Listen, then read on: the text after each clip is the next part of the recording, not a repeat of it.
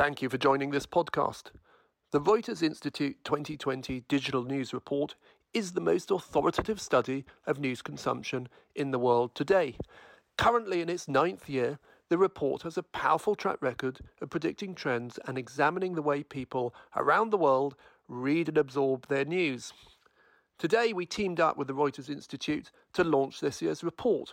The highlights a surge in the demand for trustworthy and reliable sources in light of COVID 19, a continuing desire for objective news, less opinion, more facts, and a call out to domestic politicians for being cited as the primary source of misinformation.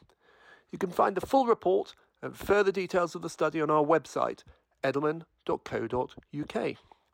And so to our panel, we were joined by Emma Tucker editor of the Sunday Times, Deborah Turness, president of NBC News International, and James Mitchinson, editor of the Yorkshire Post.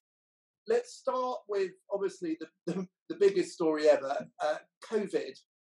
Um, Emma, can I ask you first um, about what it's been like for, uh, from a journalistic perspective covering this story? I mean, the Sunday Times has driven a lot of the big investigative kind of ticktocks um, on this. What's it been like as a journalist? And moreover, how has your journalistic treatment of the story driven news subscribers?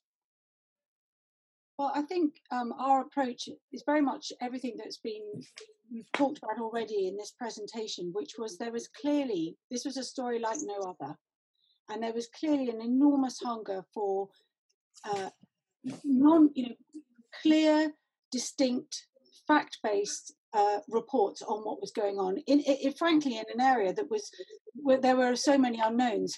So I think there came a point where you know, we ourselves were saying, you know, what the what the hell's going on, or what the hell was going on in, in February? What what with what exactly is happening? And uh, uh, I think we took a decision to to take the story. You know, I'm lucky enough to have. We're lucky at the Sunday Times to have at our disposal the Insight team, so to take the story out of Westminster, as it were, because whilst there was a big political story, there was a sort of bigger, deeper story, handed over to the Insight team and let them do what they do normally on very different um, subject matters.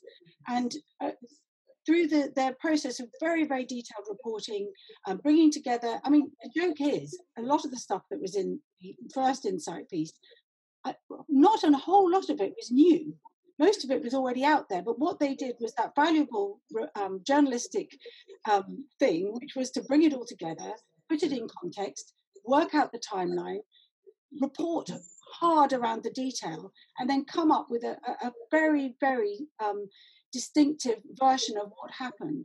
And I'll be honest, I was it was a good piece of journalism, but I was I was taken aback by quite how well it landed. And did it? Did, did you see that it drove new subscribers to the paper? Yes, very much so. It it, it led to a huge um, increase in subscriptions, and um, uh, you know, and, and the feedback we got there was it, because it was giving people something distinctive that they couldn't read elsewhere.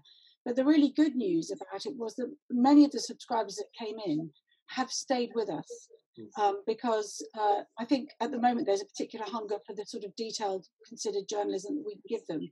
So the, the churn rates um, have been very encouraging.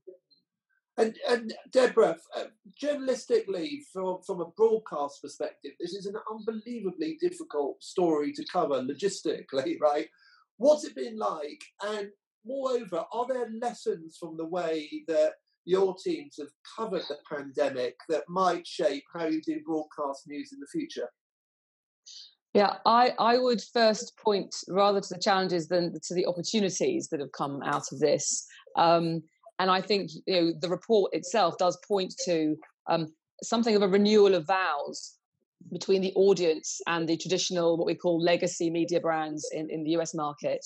Um, and that that sort of coming back together in a moment when um, you know, as Emma was saying, you, you, know, in a moment of crisis, you really need to go to a place where you really trust what you're getting.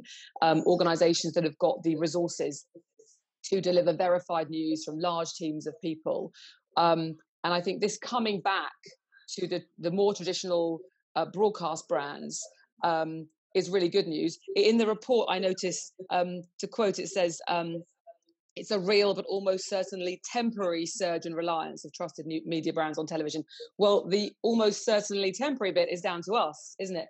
How do we um, keep hold uh, of this newfound connectivity, reliance, and trust? Um, how must we adapt and evolve to remind people of why they kind of used to love us a lot and then started drifting away? to maintain this this new connection we have with them. Um, I think so. Therefore, I mean, I think we can talk later about some of the things I think we can do to, to, to keep hold of, of, this sort of surge. Um, another area that you pointed to, obviously, um, television news is heavily logistic based. Um, and in a world where people can't work together, um, you can't be in studios and control rooms, um, all that back end stuff that's invisible to the audience, but, but critical to us to make our product, has actually, you know, one of my favorite expressions is necessity is the mother of invention. And and so it came to pass. And overnight when we had to empty you know 30 rockefeller plaza is our sort of mothership and there are two and a half thousand people in there any given day driving all of our platforms. Um, we got 90% of our working community based from home including many of our control room and studio functions. So we've got people working remotely, driving those technical functions on on laptops, working together via uh, connectivity platforms like Zoom, um, and it has driven a revolution. It is a, it was an overnight COVID technology revolution, um, and I think that our industry will never be the same again. We also, for example, um, my team here in the UK, looking more at the global story, launched a show in a day on Zoom, which has now become a daily show called the Global Hangout. We hacked the Zoom platform early on before they they they created more flexibility to actually make a show in it with multiple participants.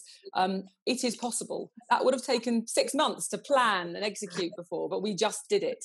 Uh, um, and I think you know if we are to sort of yet again not not waste this crisis, how do we not go all the way backwards before we move forwards uh, and when it's over. And I think the other point about the journalism is what we've seen uh, is people need higher levels of transparency in our journalism and they want to know the forensics. And I think that's what is going to build trust. They want to know um, every piece of detail so they can understand that what you're saying is true. Break it down for me. And I think that is shining a light, if we didn't know it already, towards future path we must take, which is all about tell me not just what you know, but how you know it and be transparent about what you don't know. And that way we can forge a more meaningful relationship in the future with our audiences.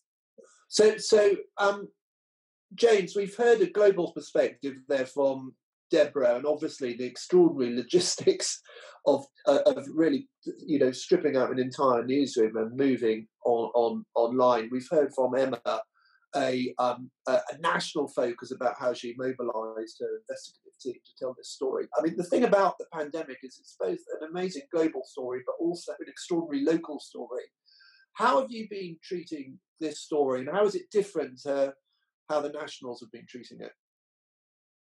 Um, yeah, good morning. Um, I guess for the local titles, it's not a story. Um, it's thousands and thousands of stories because we operate at a familial level, if you like. So um, I do sometimes feel as though some nationals, not all of them, I have to say, um, fall into the trap of com- commoditizing people and commoditizing the stories in, in a way that dehumanizes people. And because we are residents of the places and the communities we serve, and, and I mean that in terms of the title as well as the journalists. Um, it's it's more incumbent upon us to be responsible, constructive members of that community. Um, a couple of examples. Um, ordinarily, death notices would sit at the back end of a local newspaper. They'd be in the classified section. They'd be paid for. Um, I took a decision to allow those obituaries, pen portraits of people who pass away or into coronavirus to be free of charge. Um, and we discovered, um, quite by serendipity, really, that because families were unable to have proper funerals, a limited number of mourners, um, some people were being buried with nobody present. Um, the local newspaper became part of the closure, part of the cathartic process that people have through grieving. And we had so many letters of thanks from people saying, it, was it was really um, it was just so nice to be able to talk about our loved ones in a way that um, we, we might not otherwise have gotten the chance to. And they, they, they've saved those obituaries as mementos, as keepsakes of their, of their loved ones' lost lives. So, operating at a familial level, at the family level, is something that we were very, very keen to do um, in this crisis. Um, another little example of them, you know, something that a local paper might do and a national might not. Um, we ran a, a, photograph of two NHS workers in scrubs. Um, didn't know who they were. The image was shot for the front page by an agency, so I didn't know who the ladies were. Um, I took to Twitter to ask Twitter if they could identify who they were, help me to find them. Um, and once we did find them, and we very quickly found them, that's that's the power of social media these days. I wrote them a letter and sent them some flowers, just saying that the whole world sees the effort they're putting in, the sacrifice they're making, um, and we could see how exhausted these two ladies were. Um, when they got the, the, letter and the flowers, which I, I, I wrote um, and asked them to pass on to their colleagues as well, um, uh, they, they wrote back to me to tell me that they and their friends and their family and their colleagues were in floods of tears, and it meant so much to them that people could see what they were giving up. They could see what they were putting into keeping all of us safe. Um, that that's why we get out of bed and do the job in in regional journalism. So it's very that's a very very powerful story, um, James, of the connection that media can have at a local level. It's quite remarkable, actually.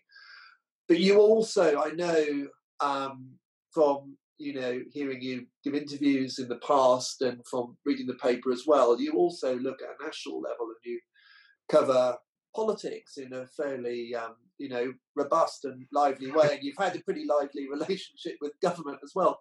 What do your what do your readers think when actually your journalists and actually sometimes your leader uh, leaders and editorials are quite critical of the government's handling of that? How, how have readers responded to that? Yeah, um, we don't give the government a hard time for the sake of it. We try to be constructive every step of the way.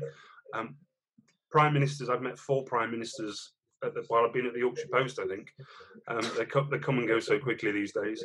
Um, prime ministers always come to the Yorkshire Post, and regardless of the party, we try to be a critical friend.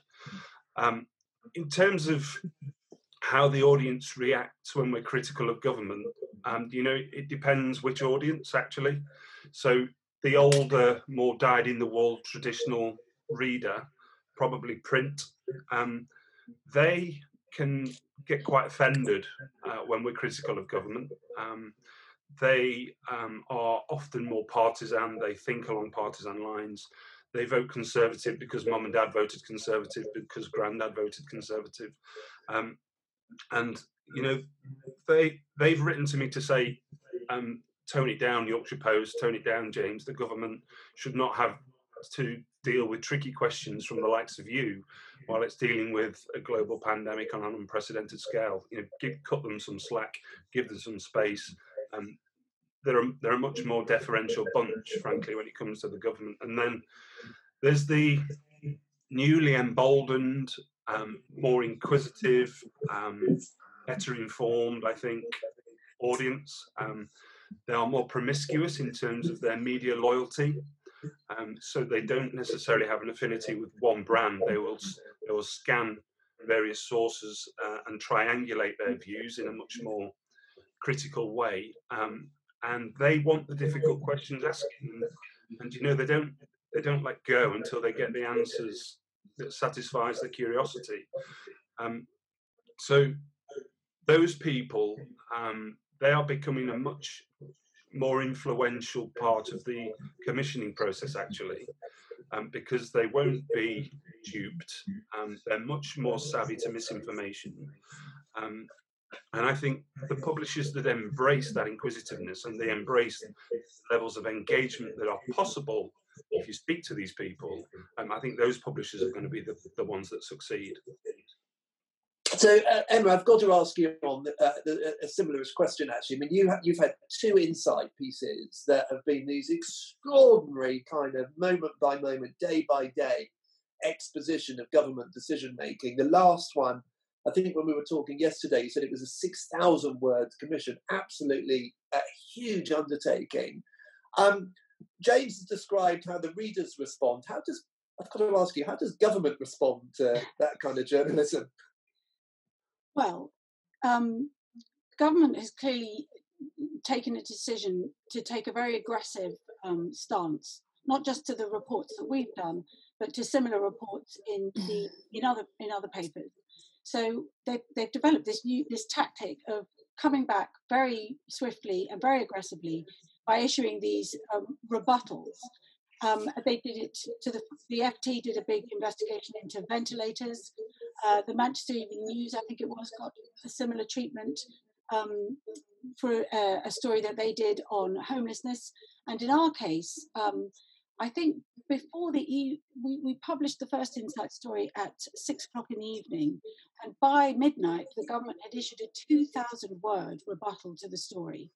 Now, um, it was it was interesting because uh, uh, and, and actually to Deborah's point about um, transparency, this almost gave us an opportunity to mm-hmm. sort of out transparency them because we simply took the rebuttal, we we went through it, and we just we, we made a decision to wait a week and then publish our response to that rebuttal, which actually gave us an opportunity to be, be very transparent.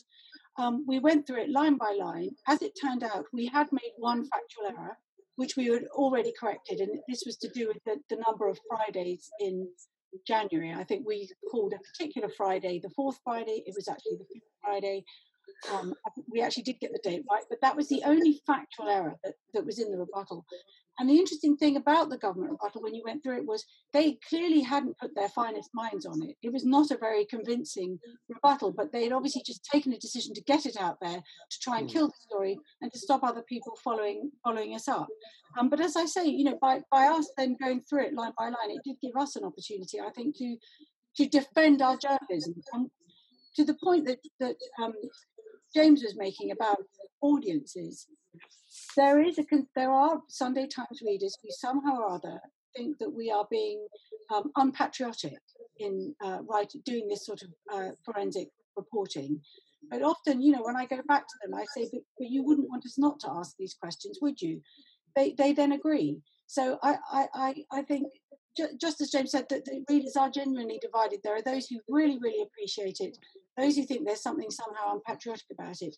But overall, um, when challenged, I think you know Sunday Times readers appreciate that this is something that we should be doing.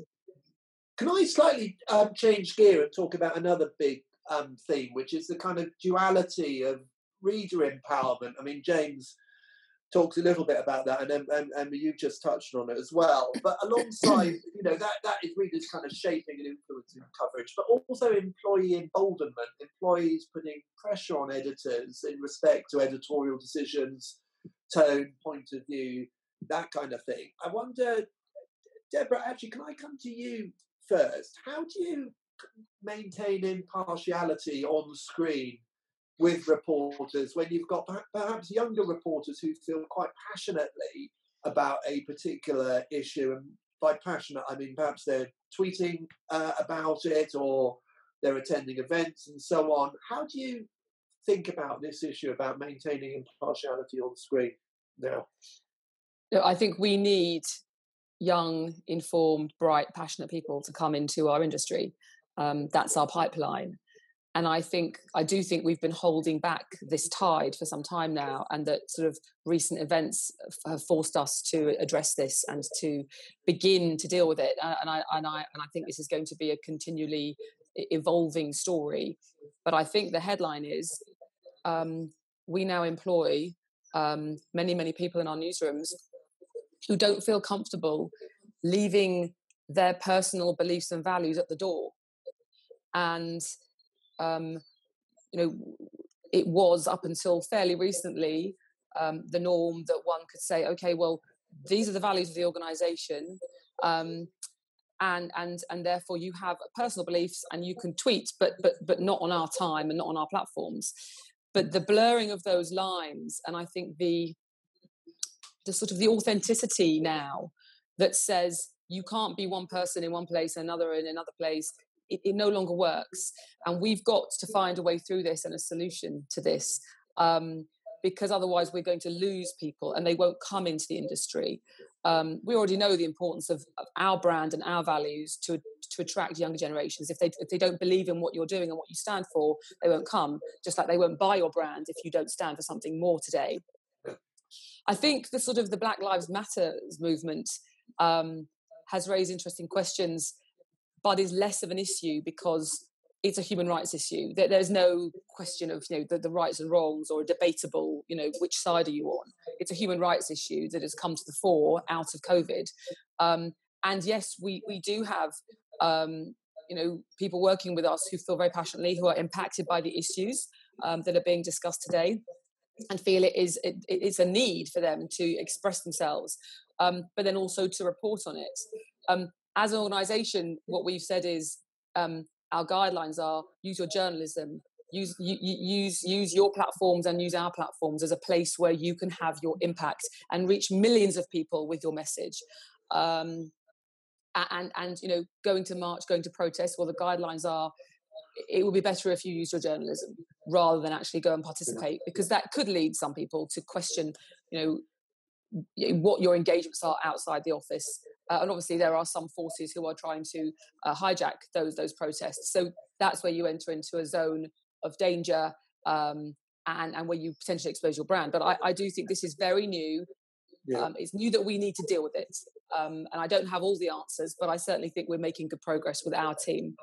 Yeah, Emma, how do you see it? How, as as an editor? If you're leading a cohort of younger journalists who see their role perhaps differently to that of you know certainly when when I started journalism in the 90s it was very very clear what the role of journalism is. How how how are you managing that now? I think it's it's definitely true um, that the the younger cohort there is a desire they want to work for organisations that align with their values, yeah. and I think there really genuinely is a difference between people, dare I say, of our age, um, who perhaps have a more realistic or, or, went into journalism with a more realistic take on the world, and yeah. a younger more a younger crowd that is less willing to uh, to perhaps you know, to take a totally be entirely realistic.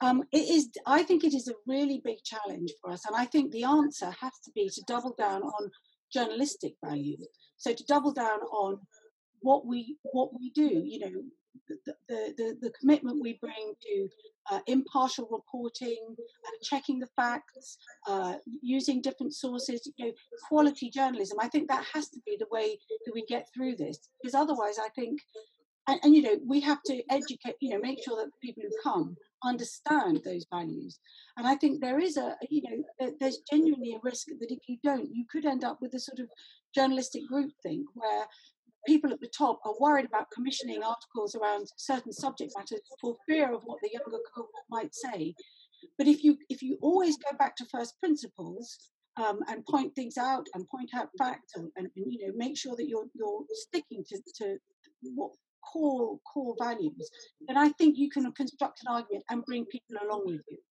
Um, but uh, so that's around the news side. I think on the comment side, it is difficult because obviously, you know, as a newspaper, we like to have a range of voices. You know, to my mind, I can run columnists that I don't agree with, but that doesn't bother me because I want to be able to offer a diverse diverse range. I think that's a challenge um, for some of the younger people who wouldn't approve of giving platform to somebody they disagree with. But you know, again, I think that's just we we just and I think the danger for us is that we might find certain generations don't want to come and work for us because of the kind of uh, columnists that we employ. But I think we just have to be robust about what we stand for. There's a lot of questions are coming in about how you rebuild um, trust in uh, traditional media, and certainly in the you know seeing COVID, how you maintain actually trust levels. Maybe James, you could talk a little bit on that topic. I mean, you've already just you know you've already set out the kind of relationship with your readers, which is familial, as you say, it's a kind of a, a family level. But how how are you thinking about building a trusted relationship beyond the crisis and when we get back to normality? Um, at risk of repeating what Emma's just said, it is about um, journalistic principles and it's about f- focusing now and going forwards on right and wrong rather than left and right. Um, so pe- people are um, suspicious of partisanship uh, and increasingly so, and I don't think that's going to change. So, um, focusing on fact-based, accurate, quality journalism is is is exactly what we need to do, and we benefit a little bit from that digitally because we have a, a broadsheet format in print still, uh, and some of our longer reads are the ones that are being consumed most um, on online. Um, so, I think is that that's important in itself, but um, I do, as I said previously, think it's important to um, to use this new level of interest, curiosity, and criticism from the readers as, as a twelfth player in the dressing room, in the conference room, and to um, think about the, the the readers' increasing stakeholder. So the reader revenue pound is becoming king over the advertising pound, particularly if you think vis-a-vis or versus the, the programmatic revenue pound. And the programmatic revenue or advertising revenue has long been a bit of a benign bedfellow. But the reader revenue pound, with an increasingly curious, increasingly active, increasingly vociferous readership, um, they're not a benign bedfellow. They toss and turn all night, and they can kick you out of bed at any moment if you get it wrong. Um, the, the New York Times is, is testament to that. But you know, read, read its op-ed editor. So I do I do think that the um, again the publishers that embrace this new level of um, interest, of curiosity, of criticism. I think if that gets turned into engagement and, and there's a dialogue ensues between those that want to engage, whether it's critically or otherwise, um, those publishers are the ones that are going to have the most success. Uh, thanks. Now, I know um, we've got quite a lot of questions coming in, and actually, I do know in the audience, I think we've got um, Madhav uh, Chinnappa, um, who's the Director of News Ecosystems Development at Google. We've also got, I'm hoping, Jesper Doub, um, who runs news partnerships um, for EMEA at Facebook. And um, ordinarily, um, uh, they would be asking questions, but maybe I might have the privilege of asking perhaps some questions um, to them because one of the topics we were and we'll probably get on to now is the, the the grubby end of this, which is the money and how do you um, how do we continue to um, support and create uh, new revenue streams for um, the publishers. Um, I can see you there now. Maybe I'll come to you first. I mean, we the Australian government are, are, are, sort of working through a piece of legislation um, that proposes that the digital platforms um, would support the publishers through effectively a kind of taxation system. Um, and you know, there's been a lot of lobbying in Australia from the publishers for this to, to happen. Um, is this the model that is this the right model that we'll see the uh, digital platform supporting the publishers, or do you think there's an alternative um, model um, that might work better? Madhav, can you hear me? Can you hear me, Madhav? I'm sorry, Ed. I don't know if you can hear me, but I cannot hear you. Uh, your okay. audio cut out when you connected to me. Um, oh. I will mute myself until I can figure this out. Maybe you should go to okay, Jesper no if you problem. can hear me. I'll, I'll, ask. I'll ask exactly the same question then of Jesper at Facebook. Nod if you can hear me. Yes, I can. Excellent. So, t- talk to me about the Australia um, proposal. Uh, are you a supporter or are you a detractor? Is this the way that digital platforms can support the publishers?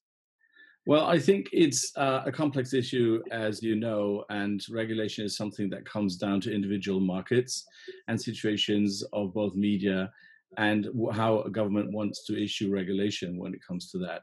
So, generally, I believe that the way forward between uh, players like Google and Facebook and the publishing industry is always better off it is rooted in a business uh, model and not a subsidy or a taxation because ultimately what needs to happen is change and finding ways on how to do business together in a fair way so uh, no i don't think that taxation is the right answer it would simply constitute a constant payment of any sort in any given market, but would not incentivize anything of corporation that could actually drive and build a business that is sustainable to the future.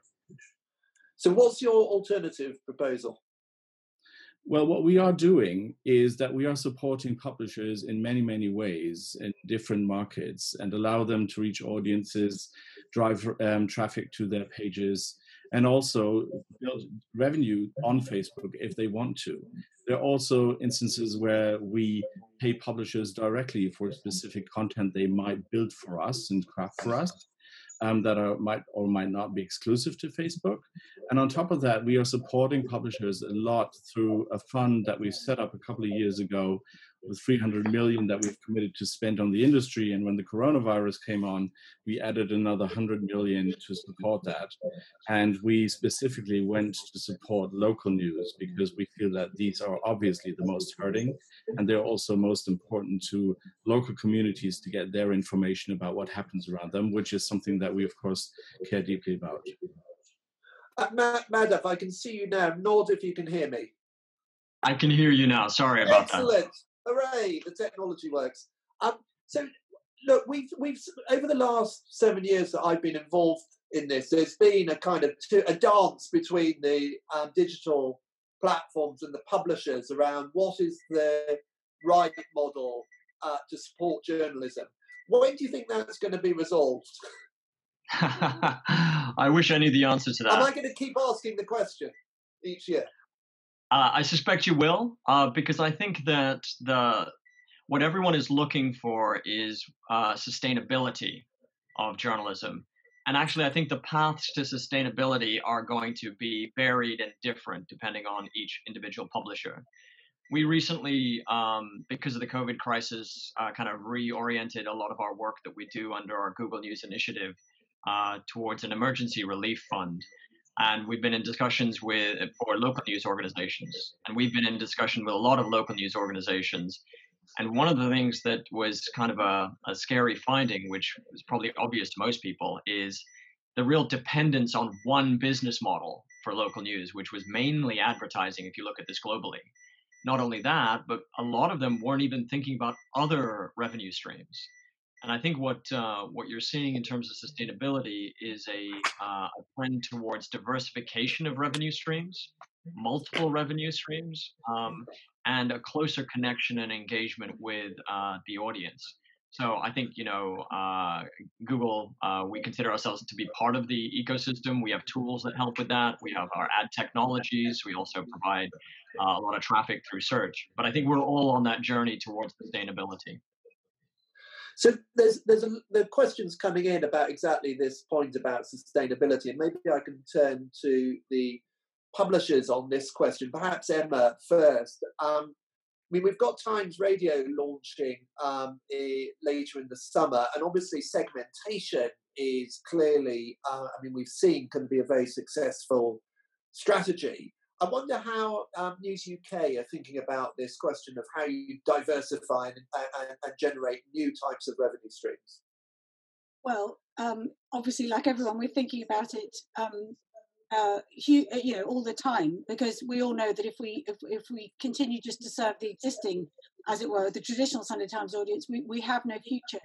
So there's a number of things. There's obviously times radio which you know is really exciting departure for us. As, as far as i know there's no other newspaper in the world that has its own radio station. So that's you know genuinely genuinely exciting and it's obviously going to provide us get our brand out to a much much wider audience but closer to home, one of the great, uh, you know, one of the things that we've noticed in our efforts to um, develop new audiences is we've had huge success around newsletters in particular, and that's been particularly true throughout the COVID crisis. So um, the the traffic to our newsletters or the, the uptake of our newsletters has, has gone up dramatically. But the great thing about the newsletters now is that we can organise them around audiences So in the past, we would have organised a, a newsletter around a traditional print section. So you might have had a mm. Sunday Times Magazine newsletter, or you might have had a culture newsletter. Now, what we do is we look at the audiences and we say, um, let's do a newsletter around wellness, or let's do a newsletter that's going to appeal to younger readers. Let's do one specifically around Brexit because that works with global our global audience. So we're, we're thinking all the time about what we can do close to home, what we can do in the broader sphere uh, to, to warm up new, new audiences to our brand. And and James, you you probably were pretty depressed when you saw that stat that five, five, what was it five percent of people in the UK pay for local news. God, we're mean, lot, aren't we? We've got this kind of the lowest levels of willingness to pay in the world, seemingly. Um, what are you going to do about it? Yeah, listen, that, that's not necessarily down to the to the audience. You know, we, we have our own part to play in that. We've been um, hesitant, uh, reticent even to ask people to pay digitally for our content. Um, we've been selling the wrong thing, frankly. We've been selling advertising space rather than the quality of our of our content. Um, so we are going to move towards um, a more reader focused revenue model. Of course, we are, and I think that will create a more virtuous circle. Um, publishers will be um, looking for and creating content um, for more wholesome reasons. You know, the, the clicks for quids business model is seriously flawed and leads publishers to make the wrong decisions when it comes to, to the commissioning process, would be my view. Um, and listen, I, I, I, do think there needs to be structural change at, at, risk of being accused of being a wistful, hopeless optimist. I, I do think there is scope for some thought to be given to a, a responsible publishers uh, network and and that could be overlaid with a responsible advertisers uh, consortium, if you like. Um, bringing those two things together, what we've just been talking about, about readers and publishers now having to conduct themselves properly, having to behave in ethical, responsible ways to, in order to keep that trust. Um, it, it, would just take one significant chief executive with a large advertising spend to say, do you know what? I'm not going to go with a newspaper that celebrates and legitimizes domestic abuse of J.K. Rowling. I'm going to go with the newspaper that uh, is pressing the government on returning children to school via the Children's Commissioner in September. Um, if we could bring together a responsible publishers network with a responsible advertising consortium um, and start to squeeze the publications and the outlets that don't behave in the way that people expect us to, then I think we can make real progress. So we've got a couple of minutes uh, left, and I just want to put to you um, one of the questions, which I think is a profound one. And actually, a few people have sort of phrased the question slightly differently, but it kind of goes um, like this. And if we, if you could keep your answers reasonably close, uh, short, so we, we can end on time. Um, we've seen an increase in demand for in-depth news, obviously driven by a crisis the likes of which we've never seen before are we going to stay there? Are we going to maintain that level of in-depth interest in news? And if we are, what do we need to do to ensure that that happens? Maybe um, I could come to you first, Emma, on that. Sure. Uh, the answer is yes. Um, oh, Deborah, yeah, go, shout. Sorry, uh, did you say yeah, me? Sorry. I, I, think yes, because we have to. Uh, for a long time, I felt that transparency, pulling back the curtain on the work that we do, which is part of the in-depth piece. It's sharing the journalism is yeah. is the way forward. We've built something called um, the verification unit. Uh, at NBC News Global, um, where we share and show our journalism as we go through deep investigations. Most recently, uh, one called 18 Bullets, where we investigated the death of David McAtee in Louisville, Kentucky, who was actually killed by police officers after George Floyd. Um, and we broke it down um, and shared our methodology, the technology we used, and it's done incredibly well and driven massive amounts of engagement on the platforms where we pushed it out. I think that is the future, and we have to find ways to embed and integrate those levels of transparency, depth, and, and forensics um, and authentic storytelling um, in all our journalism to connect with the audience because it's what they now demand um, in return for their trust. James, how are you going to keep the attention of your audience once the crisis is over? Yeah, we, we have to, as I say, use the analytics, use the data that, that is informing uh, our commissioning process in terms of what the audience what the audience want. And I do think Deborah's spot on actually. Being more transparent about how we do things will certainly convince more people to trust us and invest in us. If if people can see that the work we're doing is, to quote the the minister, um, the fourth emergency service. If we, if we can convince people that the journalism is of value um, and worth saving, protecting, and enhancing, um, then I, th- I think we will will take people with us and we'll acquire new audiences. Uh, Emma, how do you keep the flywheel spinning post post the crisis? I would just say, uh, you know, we will absolutely maintain our commitment to um, good, solid, in depth reporting because apart from anything else, it makes commercial sense. We know for a fact that people will pay for that type of journalism. So, journalism that's got lots of expertise in it, that's analytical, and I should add as well, that is constructive. We have to be able to offer our readers answers to you know solutions to problems as well as just outlining what the problems are. And the more we do that the more context we put around our reporting the more expertise we put in the more analysis the more we talk about people and the you know the people at the heart of stories the more people will come back to read us so it's it's not just that we want to do this i think we have to do it. So that's a brilliantly optimistic place to end actually this morning. And uh, we've packed so much into this hour. I mean it does show how difficult it is to squeeze what normally would be a 90 minute event into a 60 minute. But I, I, hope those who are watching this morning have got what I've got out of this, which is an incredibly kind of stimulating um, discussion and some great insights around journalism. And frankly, I'm feeling kind of more optimistic um, about the journalism itself. As James was saying at the end, you know, investing in the actual production of journalism in the art and craft of journalism is obviously the way forward to build a sustainable industry. And um, it's so fantastic to hear your perspectives this morning. So thank you very much. Thank you to Nick, as ever, uh, with his extraordinary backdrop. I'm told it's um, one of the cast of Friends apartments, Monica, I don't know, who knows? Uh, and also uh, thanks to Rasmus, and um, also thanks uh, to Jesper and to Ma- uh, Madhav. Sorry for putting them on the spot in the way that I did, but the technology just about worked. And thank you all to everyone on the call. Uh, do read the report, and we'll see you next year for more. So thanks very much. Thank you for joining this podcast. Again, if you'd like to see the full details of the study, please visit our website www edelman.co.uk.